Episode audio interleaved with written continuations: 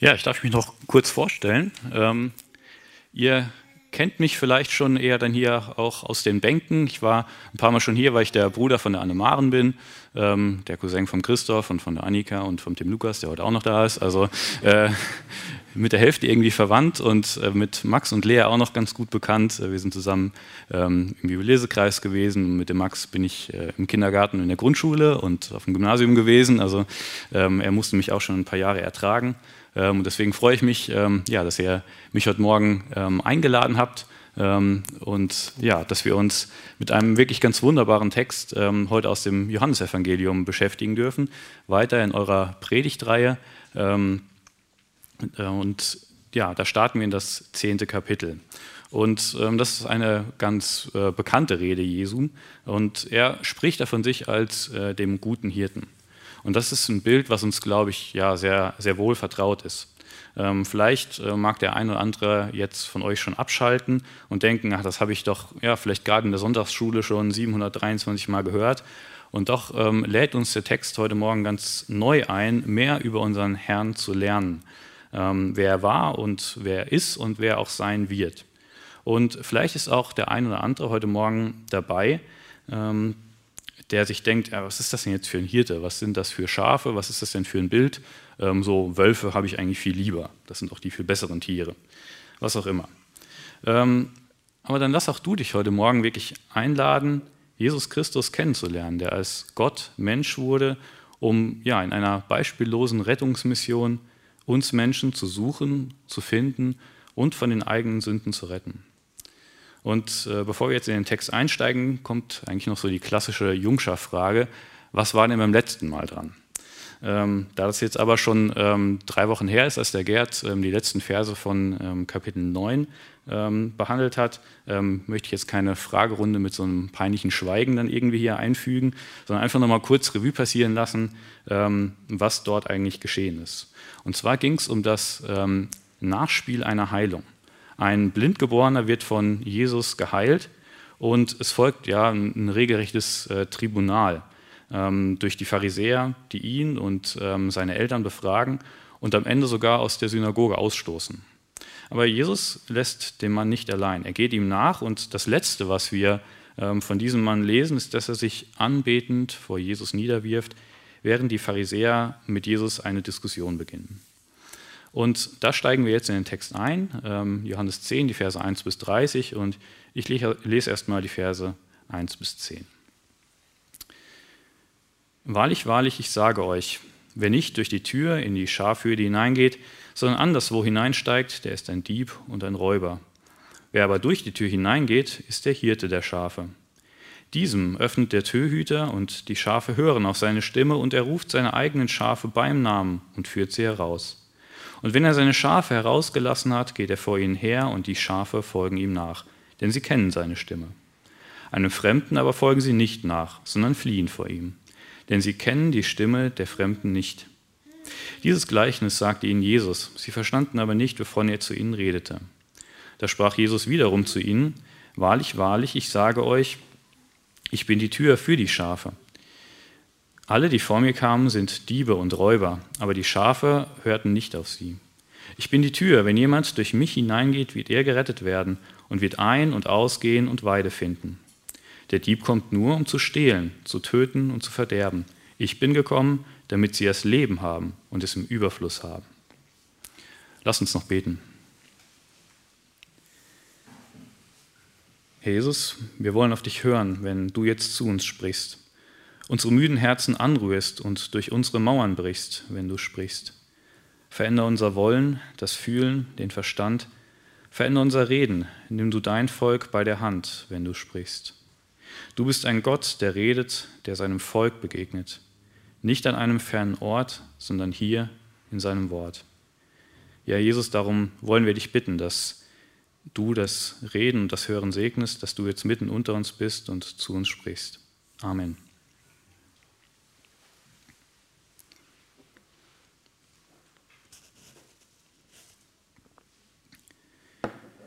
Ja, diese ersten Verse sollen unter der Überschrift stehen, erkenne deinen Hirten. Und gerade die ersten Verse, weil er dich ruft und findet. Und es ist ganz interessant, eine Studie belegt die Worte von Jesus. Demnach sind wir nämlich fähig, innerhalb von einer Zehntelsekunde Lieder zu erkennen und 56 Prozent der Probanden erkannten das Klavierstück für Elise von Beethoven an den ersten beiden Tönen. Und so wie sich bei uns mehr oder weniger wohlklingende Melodien oder vielleicht Ohrwürmer einprägen, kann und will sich Jesus auch bei uns einprägen. Er möchte, dass wir seinen Rufen erkennen, dass wir ihm und seinem Wort wirklich ja, vertraut sind. Aber wie kann das gelingen, wo Jesus nicht vor uns steht oder täglich am Radio läuft? Er sagt selbst, dass er uns beim Namen ruft. Und was ist das ja wirklich für ein Privileg? Der Schöpfer des Himmels und der Erden, der ruft dich. Er kennt dich mit deinem Namen und lässt dich nicht fallen. Denken wir an das Kapitel unmittelbar zuvor. Diese religiösen Führer der damaligen Zeit, die Pharisäer, die hatten den ehemals Blinden ausgeschlossen aus der Synagoge und somit auch aus dem ganzen gesellschaftlichen Leben. Aber was tut Jesus? Er sucht diesen Mann und er erkennt, was wirklich wichtig ist. Es geht nicht um die Zugehörigkeit in der Synagoge oder heute in der Kirche, sondern Jesus als seinen persönlichen Herrn und Retter anzunehmen, ihn wirklich ins Herzen aufzunehmen. Und so geht Jesus auch heute noch jedem nach. Das haben wir eben schon in Hesekiel gesehen. Seit jeher ist es Gottes Wille, dass keiner verloren geht und er uns aus einer bloßen Religionsausübung hin in seine Nachfolge ruft die viel besser ist als irgendwas, ähm, ja, was, was sich jemand ausdenken kann oder was diese Welt auch bieten kann. Und deshalb sandte er seinen Sohn, um zu suchen und zu retten, was verloren ist. Das sagt Jesus selbst in Lukas 19. Es liegt also jetzt an dir und an mir, wie wir auf dieses Rufen reagieren. Jesus sagt selbst, dass er vor der Tür steht und anklopft und wir nur seine Stimme hören und die Tür öffnen müssen. Wenn du dich also verloren oder wie man heutzutage sagt, lost fühlst, ähm, wenn du denkst, dass du nur einfach so durchs Leben treibst und Sinn und Ziel nicht kennst, dann öffne Jesus die Tür. Er ruft dich. Wie kann sowas jetzt im, im Alltag gelingen? Dass wir Jesu rufen hören oder seine Stimme dann auch deutlicher hören können. Es gelingt dann, wenn wir uns seinem Wort, also der Bibel, ganz bewusst aussetzen, wenn wir beten und so direkt mit ihm in Kontakt treten. Oder uns auch hier in der Gemeinde über ihn austauschen. Und bei all diesen Punkten gilt ganz allgemein, mehr ist immer besser. Ähm, lesen wir nur die Losung, ähm, beten wir vielleicht nur gerade, wenn uns die Augen schon anfangen zuzufallen und besuchen die Gemeinde nur hier und da mal über den Livestream, dann werden wir Jesu rufen einfach weniger deutlich wahrnehmen. So wie es uns auch schwerer fällt, in einem großen Lärm oder in einem Stimmendurcheinander eine Stimme oder eine Melodie rauszuhören, dann wird es auch schwerer sein, Jesu Stimme zu hören. Wenn wir uns mehr dem Alltagslärm aus irgendwelchen Promi- oder Sportnews oder vielleicht der letzten Forsa-Wahlumfrage oder den eigentlichen Problemchen aussetzen, als auf die Stimme unseres Herrn zu hören. Damit kommen wir auch zu dem zweiten Unterpunkt. Erkenne deinen Hirten, weil es keinen anderen gibt. Denn schauen wir auf den Text, dann lesen wir ähm, in den Versen 3 und 4, dass wir ähm, da feststellen, dass sich in der Schafhürde einfach mehrere Herden befunden haben müssen. Ähm, die Zürcher ähm, Übersetzung schreibt hier, er ruft die eigenen Schafe mit Namen und führt sie hinaus, wenn er die eigenen Schafe alle hinausgetrieben hat. Ähm, und da wollen wir jetzt so einen kurzen Exkurs zur Schafhaltung im Nahen Osten im ersten Jahrhundert machen. Ähm, denn damals war es einfach so, ähm, dass ein Zaun oder auch eine Mauer eine große Fläche, eine große Wiese umschlossen hat. In der Nacht, da wurden mehrere Herden in diese Hürde gepackt, bevor der Hirte dann irgendwann wiederkam, um seine Herde dann herauszuführen. Und so sagt Jesus ganz klar, dass damals und heute nicht alle zu seinen Schafen gehören und nicht alle auf seine Stimme hören. Wie viele hörten damals eben auf die Stimme der Pharisäer und so, sorgten so eine kurze Zeit später nur dafür, dass Jesus gekreuzigt wurde. Und auch heute stehen wir in der Gefahr, auf andere Stimmen zu hören. Es gibt unendlich viele religiöse Stimmen, auf die wir hören können. Menschen, die nicht umsonst Influencer, also Beeinflusser genannt werden. Und da stellt dieser Text auch die Anfrage an uns. Wer ist denn eigentlich dein Hirte? Welcher Stimme folgst du denn? Und machen wir uns nicht vor, jeder Mensch folgt irgendeinem Hirten, sei es dem Hirten des Reichtums, dem Hirten der Gesundheit oder dem Hirten der Selbsterfüllung.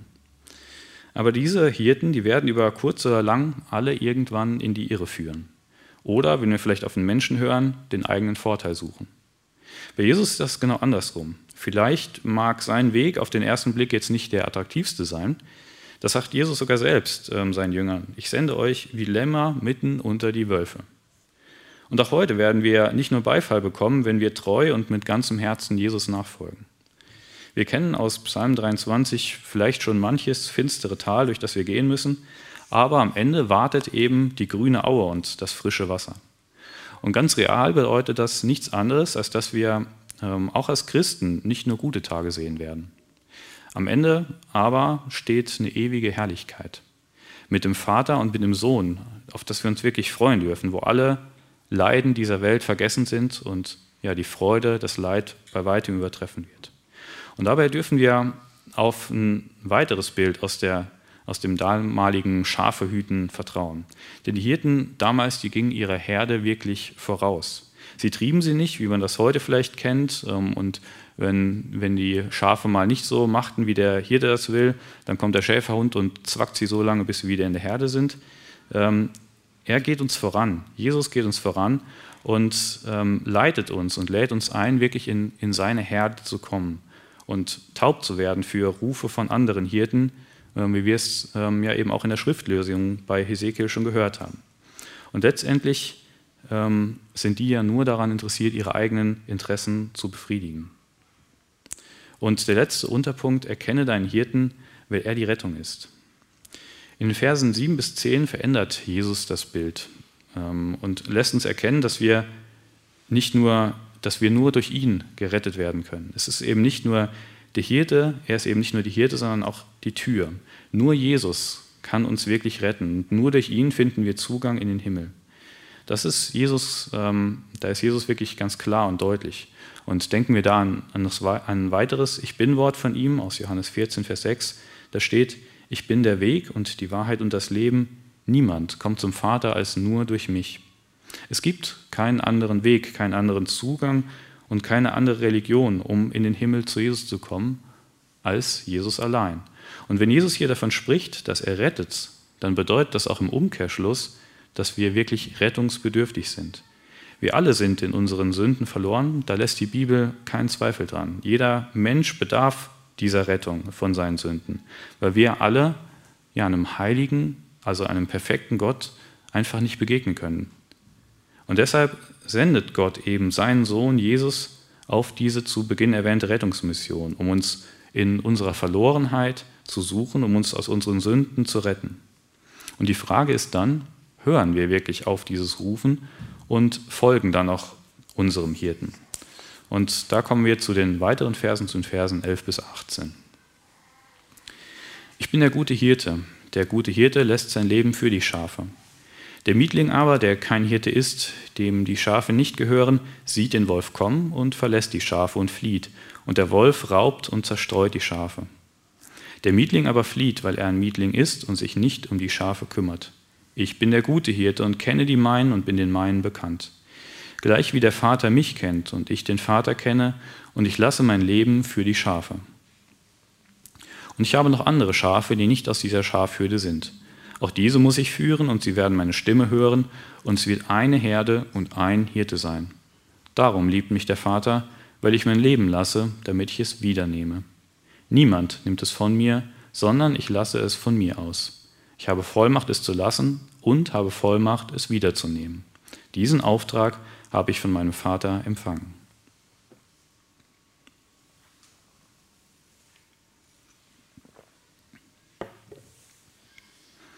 Ja, zweiter Punkt, folge deinem Hirten. Und zwar, weil er sein Leben für dich gab. Wir haben ja schon zuvor gehört, wie die Hirten dieser ähm, Zeit von Jesus gearbeitet haben, wie sie ihre Herde angeführt haben. Und dann liegt es natürlich auch einfach an den Schafen, diesem Hirten zu folgen. Und so liegt es auch an uns, eben nicht nur zu hören, was Jesus sagt, was wir in der Bibel vielleicht gelesen haben, sondern dem auch zu folgen und es dann auch zu tun. Und wenn wir jemandem nachfolgen, dann ist es ja auch heute noch so, dann sollten wir, sollte derjenige vielleicht gute Gründe dafür haben. Ähm, wir sollten nicht einfach blindlings jemandem nachfolgen, ähm, wenn uns da einfach Sinn und Ziel fehlen bei dem, was er sagt. Wenn wir erkennen, dass unsere Hirten, wer auch immer das vielleicht heutzutage sein mag, viel versprechen und nur wenig halten, dann wird uns das auf lange Sicht schwerfallen, dem Folge zu leisten. Und das war zu Zeiten Jesu ganz genauso. Und es ist heute auch nicht anders. Wenn unsere Eltern sagen, äh, wie wir uns zu verhalten haben und selbst nicht so handeln, dann werden wir viel eher das Tun nachahmen als die Worte, die sie gesagt haben. Und genau das ist, was Jesus hier auch als einen guten Hirten ausweist. Er führt seine Schafe nicht nur, er hütet sie nicht nur, er behütet sie auch. Wenn Gefahren kommen, wenn wir also auch heute noch Sorgen haben oder krank werden, was es auch sei, dann wird Jesus von unserer Seite eben nicht weichen. Das verspricht er hier ganz klar und deutlich. Und er zieht für die Zuhörer den direkten Vergleich zu den Pharisäern, die da um ihn rumstanden. Was hatten sie getan? Sie hatten sich selbst bereichert. Sie hatten weitere Gebote aufgelegt, die niemand halten konnte und überhaupt keinen Trost oder auch nur irgendwelchen Schutz geboten. Und das ist ein Punkt, den wir auch schon in Hesekiel gelesen haben, dass Gott diese religiösen Führer wirklich sehr hart angeht, weil sie ihre Herde, die Gott ihnen anvertraut hatte, nicht versorgt haben. Sie hatten eben das Kranke nicht geheilt, sie hatten das Verlorene nicht gesucht und nur sich selbst geweidet. Und deshalb kann Jesus in den Versen zuvor auch sagen, dass bislang nur Diebe und Räuber das Volk angeführt haben. Keiner von ihnen tat, was die eigentliche Aufgabe gewesen wäre. Und so verstehen wir das Wort, das zuerst vielleicht ein bisschen fremd für uns wirkt, dann auch besser. Und das ist der Mietling. Das waren äh, damals ja die Aushilfshirten. Ähm, die wurden wirklich eingekauft, um auf so eine Herde aufzupassen. Ähm, gegen Geld wurde dieser Mietling also wirklich gemietet. Ähm, wenn jetzt aber Gefahr kam, eben durch diese wilden Tiere, ähm, dann würde er mit Sicherheit nicht sein Leben für diese Herde lassen, einfach weil sie ihm gar nicht gehört. Aber Jesus ist da ganz anders. Er ist der wahre, er ist der gute Hirte und er verspricht, dass er sein Leben für die Schafe lassen wird. Und das wird den Menschen vielleicht zu diesem Zeitpunkt ähm, ja noch nicht so ganz deutlich gewesen sein ähm, und vielleicht haben sie das Bild auch noch nicht ganz verstanden. Aber es wurde Realität und ist bis heute der Grund unserer Hoffnung. Jesus gab sein Leben für uns. Er ging ans Kreuz, freiwillig und ganz bewusst, um zu tragen, was wir hätten tragen sollen. Und so wollen wir uns immer wieder hinterfragen, welchem Hirten wir eigentlich folgen wollen. Folgen wir einem Mietling, der bei der ersten Gefahr Reis ausnimmt und sich an uns vielleicht sogar bereichern will? Machen wir lieber den, den Bär zum Hirten oder den Bock zum Gärtner oder folgen wir dem guten Hirten, der sein Leben gelassen hat für uns? Von dem Jesaja schon ja, viele Jahrhunderte vorher schrieb: Verachtet war er und verlassen von den Menschen, ein Mann der Schmerzen und mit Leiden vertraut, wie einer, von dem man das Angesicht verbirgt, so verachtet war er und wir achteten ihn nicht. Für wahr, er hat unsere Krankheit getragen und unsere Schmerzen auf sich geladen. Wir aber hielten ihn für bestraft, von Gott geschlagen und niedergebeugt. Doch er wurde um unsere Übertretung willen durchbohrt, wegen unserer Missetaten zerschlagen, die Strafe lag auf ihm, damit wir Frieden hätten. Und durch seine Wunden sind wir geheilt. Wir alle gingen in die Irre wie Schafe. Jeder wandte sich auf seinen Weg, aber der Herr warf unser aller Schuld auf ihn, er wurde misshandelt, aber er beugte sich nicht und tat seinen Mund nicht auf, wie ein Lamm, das zur Schlachtbank geführt wird. Zweiter Unterpunkt, folge deinem Hirten, weil er allmächtig ist. Denn Jesus hat nicht nur, wie wir es gerade gelesen haben, sein Leben für uns gegeben, er hat es auch wiedergenommen, weil er eben allmächtig ist. Er das bezeugt er auch in den Versen 17 und 18. Er sollte nicht tot bleiben. Er hat es wirklich wiedergenommen, sein Leben, weil er als wahrer Gott Macht hat über Leben und Tod. Jesus war eben nicht nur ein Prophet oder ein Mann mit Ausstrahlung und markigen Worten, den man vielleicht bis heute noch gut zitieren kann, sondern er war und ist Gott selbst. Das ist der Kern der Dreh- und Angelpunkt, den es zu glauben oder abzulehnen gilt. Denn halten wir Jesus bloß für einen großen Lehrer, wie es ähm, ja, heute auch noch im Islam ist, dann glauben wir, ähm, dass er vielleicht einer der vielen Wege in den Himmel ist. Und dann ist das auch nicht der Anspruch, den Jesus an unseren Glauben stellt. Ich weiß, das schließt ähm, viele Menschen aus und ihre Ansichten und das ist auch nicht mehr angesagt heutzutage und das sorgt für Ablehnung damals wie heute. Das werden wir in den letzten Versen von diesem Text auch noch lesen. Aber das ist das, was Jesus wirklich von sich selbst sagt. Er sagt von sich selbst, dass er vollmächtig im Auftrag Gottes handelt. Sein Sohn ist, Gottes Sohn ist und Macht über Leben und Tod hat. Und deshalb gibt es für uns bis heute nur zwei Möglichkeiten, ähm, darauf ähm, zu reagieren, ähm, die uns da Jesus lässt, ähm, was wir bewusst oder auch unbewusst von ihm halten. Entweder ähm, hat er es gesagt und er war ein Lügner, er war ein Hochstapler und hat Gott wirklich damit gelästert. Oder er war das, was er von sich selbst gesagt hat, unser guter Hirte, unser Retter, unser Erlöser, dem wir glauben und vertrauen dürfen. Und dann dürfen wir auch umso freudiger Jesus folgen, weil wir wissen, dass er allmächtig ist, dass ihm keine unserer Sorgen zu klein oder zu groß ist.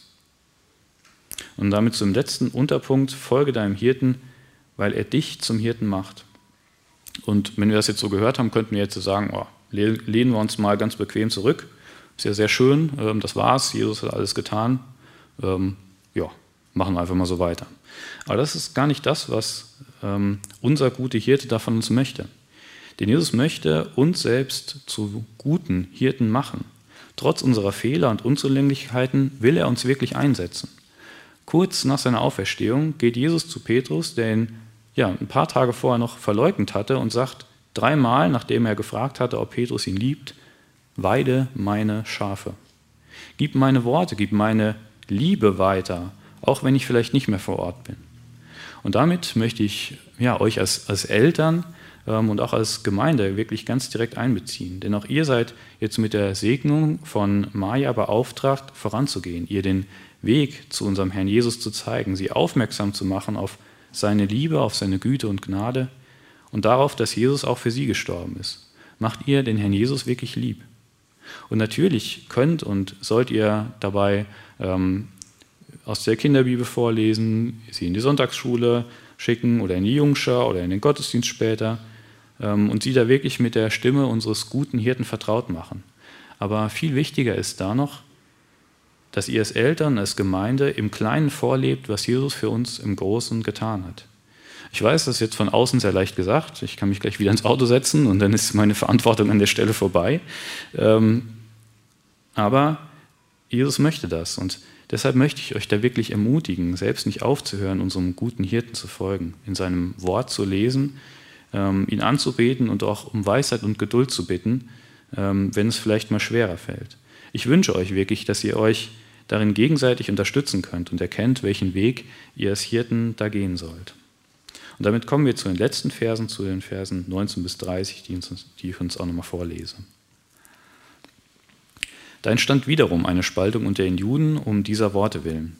Und viele von ihnen sagten, er hat einen Dämon und ist von Sinn. Weshalb hört ihr auf ihn? Andere sagten, das sind nicht die Worte eines Besessenen. Kann denn ein Dämon Blinden die Augen öffnen? Es fand aber in Jerusalem das Fest der Tempelweihe statt, und es war Winter. Und Jesus ging im Tempel in der Halle Salomos umher. Da umringten ihn die Juden und sprachen zu ihm, wie lange hältst du unsere Seele im Zweifel? Bist du der Christus? So sage es uns frei heraus. Jesus antwortete ihnen, ich habe es euch gesagt und ihr glaubt nicht. Die Werke, die ich tue im Namen meines Vaters, diese geben Zeugnis von mir. Aber ihr glaubt nicht, denn ihr seid nicht von meinen Schafen, wie ich euch gesagt habe. Meine Schafe hören meine Stimme und ich kenne sie, und sie folgen mir nach. Und ich gebe, gebe ihnen ewiges Leben, und sie werden in Ewigkeit nicht verloren gehen, und niemand wird sie aus meiner Hand reißen. Mein Vater, der sie mir gegeben hat, ist größer als alle und niemand kann sie aus der Hand meines Vaters reißen. Ich und der Vater sind eins. Ja, Jesus ist der gute Hirte, weil er unseren menschlichen Verstand einfach überragt. Und da versuchen wir uns zum Schluss nochmal in die damalige Situation hineinzuversetzen. Jesus hatte eben kurz zuvor diesen Blinden geheilt. Ähm, der wurde von der geistlichen Elite dann eben verhört und verworfen da sie sich schon einig waren, dass Jünger Jesu nicht anerkannt werden konnten. Das steht in dem Kapitel auch zuvor ganz klar drin. Und jetzt hat Jesu, Jesus sie durch diese Gleichnisse, die er gerade erzählt hat, ähm, wirklich einfach permanent vor den Kopf gestoßen. Ähm, sie kannten natürlich diese Texte aus Ezekiel sogar auswendig und auch die aus Jesaja und wussten, wenn Jesus von sich als ähm, dem Menschensohn sprach und die Wendung Ich bin verwendete, ähm, dass er dann auf den Gottesnamen Bezug nimmt, eben der Ich bin, der ich bin. Und dass Jesus genau damit auch wirklich göttlichen Anspruch stellt. Also sind diese für uns wirklich ja, wunderbaren und auch tröstenden Verse als gutem Hirten ähm, für die Pharisäer eigentlich eine pure Provokation. Und die Anklagen an sie, die sind ähm, für sie da wirklich auch gut zu verstehen. Und in der Überzeugung, Jesus bei so einer Gotteslästerung auf frischer Tat zu ertappen, umkreisen sie ihn und erkennen doch ihre eigene Blindheit nicht. Sie sind in ihrer theologischen Ausbildung so überheblich, dass sie Gott nicht erkennen, obwohl er in Jesus vor ihnen steht und Wunder tut. Und wir tun an dieser Stelle die Pharisäer ganz gerne so als völlig weltfremd ab und erheben uns dann auch gerne über sie. Aber wir müssen auch immer wieder aufpassen, dass wir uns da äh, nicht überheben. Viel zu leicht denken wir, ja, wir sind doch die, die die Bibel wirklich noch ernst nehmen. Wir haben ja alles verstanden und der Rest vielleicht auch nicht. Aber Jesus warnt hier nicht nur die Pharisäer, sondern auch uns Christen, uns Evangelikale und Gemeinschafter davor, durch unsere Überheblichkeit blind für seine Wunder und seine Werke zu werden.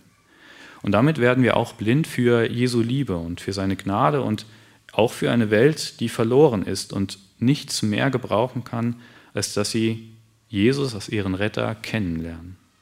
Wir sind aufgerufen, da eben nicht kalt zu werden, sondern die Botschaft unseres guten Hirten und Retters in diese Welt hinauszutragen. Genau wie der ehemals Blinde sollen wir unseren Glauben ganz einfach, kindlich und freundlich in dieser Welt bekennen, die Jesus vielleicht ablehnt und immer wieder neue Gründe finden will, warum man Jesus vermeintlich nicht glauben kann. So wie sich der Blinde vor die theologische Elite stellte und nur bekennen konnte, keine Ahnung, ähm, was ihr vorbringt, was ihr von Jesus denkt. Ich weiß nur, ich war blind und jetzt kann ich sehen. Und dieser Satz, ähm, darauf verweist John Piper auch in einem von seinen letzten Podcasts, der wird immer noch von Millionen Menschen ähm, heutzutage immer noch gesungen, ähm, vielleicht sogar unbewusst. Ähm, und zwar in Amazing Grace, ein ganz bekanntes Lied, ähm, was viele kennen, ob sie Christen sind oder nicht in Amazing Grace wird genau dieses Zeugnis eben wieder aufgegriffen. Und so hat ein einfacher Satz von einem ungebildeten Mann, der vorher nur gebettelt hat, überdauert. Er ist hängen geblieben in der ganzen Menschheitsgeschichte und hat mehr bewirkt als vielleicht diese kühlen Verstandesargumente der Pharisäer. Und deshalb sind wir auch aufgerufen, einfach zu bekennen, was wir von unserem Herrn wissen, dass er unser Retter, dass er unser guter Hirte ist. Wir dürfen bekennen, dass auch wir wie verlorene Schafe waren bis Jesus uns gerufen und gefunden hat. Und Jesus ist der gute Hirte, weil seine Taten einfach für ihn sprechen. Jesus benutzt ja ebenfalls keine ausgefeilte Argumentation. Vielmehr sagt er in Vers 25 einfach, die Werke, die ich tue im Namen meines Vaters, diese geben Zeugnis von mir. Jesus ist unser guter Hirte, das beweisen einfach seine Taten. Er hat nicht nur geheilt, nicht nur ein sündloses Leben geführt, er hat sein Leben für seine Schafe gegeben und hat es anschließend in seiner Vollmacht wiedergenommen. Er hat all diese Wunder getan, die wir in der Bibel lesen, und doch sind die Menschen blind für sein Wirken. Damals wie heute. Und das macht uns, denke ich, zweierlei deutlich. Zum einen, wenn wir denken, Jesus ist gerade irgendwie ganz weit von uns weg, ähm, wenn er sich doch einfach nur mir zeigen würde wie damals, dann könnte ich auch ohne Zweifel und viel überzeugter glauben dann ist das in der Regel eher ja, das Wirken des Widersachers, des Teufels, der einfach Zweifel säen will in uns. Vielmehr sind wir dann an so einer Stelle aufgerufen zu erkennen, ja, was uns vielleicht gerade erblinden lässt, was uns den Blick auf das tagtägliche Wirken in Jesu Leben, äh, in unserem Leben dann verhindert. Vielleicht sind es Sorgen in unserem Leben, vielleicht ist es ähm, auch die Selbstgerechtigkeit, vieles kann uns da immer wieder den Blick auf unseren Herrn trüben und es schwerer machen, unserem Hirten da wirklich ja, demütig und auch geduldig zu folgen. Und zum anderen macht uns ja, das auch deutlich, dass es nicht in unserer Hand liegt, Menschen zu überzeugen und mit ausgefeilten Argumenten zum Glauben zu führen. Selbst Menschen, die jede Verheißung über Jesus auswendig kannten, die Wunder gesehen haben von ihm, die gehen in den folgenden Versen hin und heben Steine auf, um Jesus zu steinigen, anstatt seinen Worten und seinen Wundern Glauben zu schenken. Zweifelst du also noch an Jesus oder klagst ihn vielleicht sogar an, dann lädt dich Jesus hier mit diesem Text ein, auf sein Rufen zu hören und scharf seiner Herde zu werden.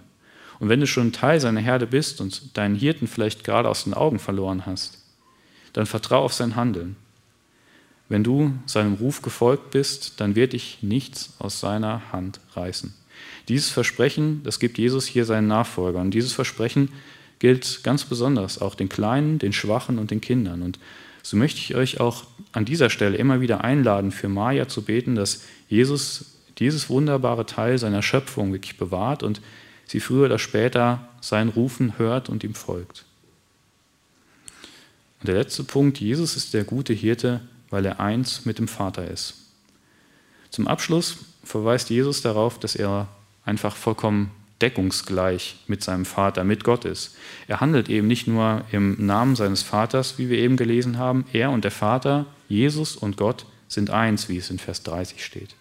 Und deshalb kann er uns genau das zusagen, was wir in den Versen 27 bis 29 gelesen haben.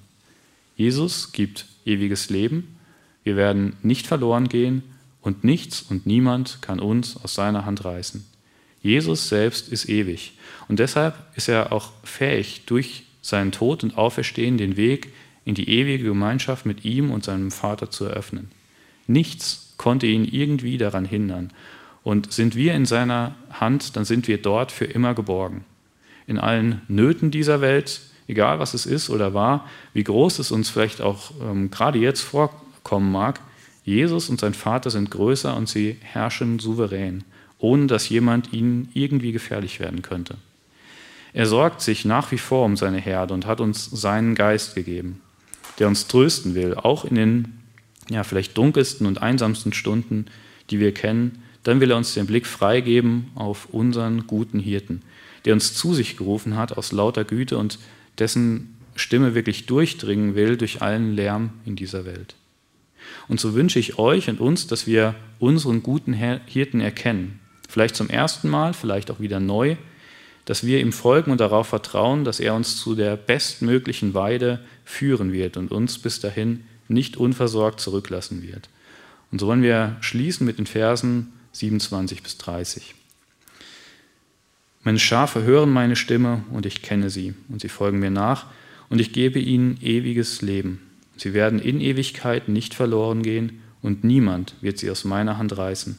Mein Vater, der sie mir gegeben hat, ist größer als alle und niemand kann sie aus der Hand meines Vaters reißen. Ich und der Vater sind eins. Lass uns beten.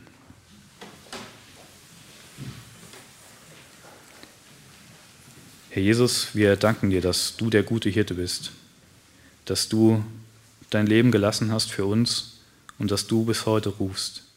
wir wollen dich bitten, dass du weiter in diese Welt hineinrufst, dass du viele noch zu dir führst und dass viele dir folgen. Wir wollen dir danken, dass du für uns gestorben und auferstanden bist und dass wir dich als unseren Herrn kennen dürfen. Wir danken dir, dass du ewig lebst und dass du uns ewiges Leben mit dir schenken willst. Hab du Dank, Herr, dass du dich uns offenbart hast. Amen.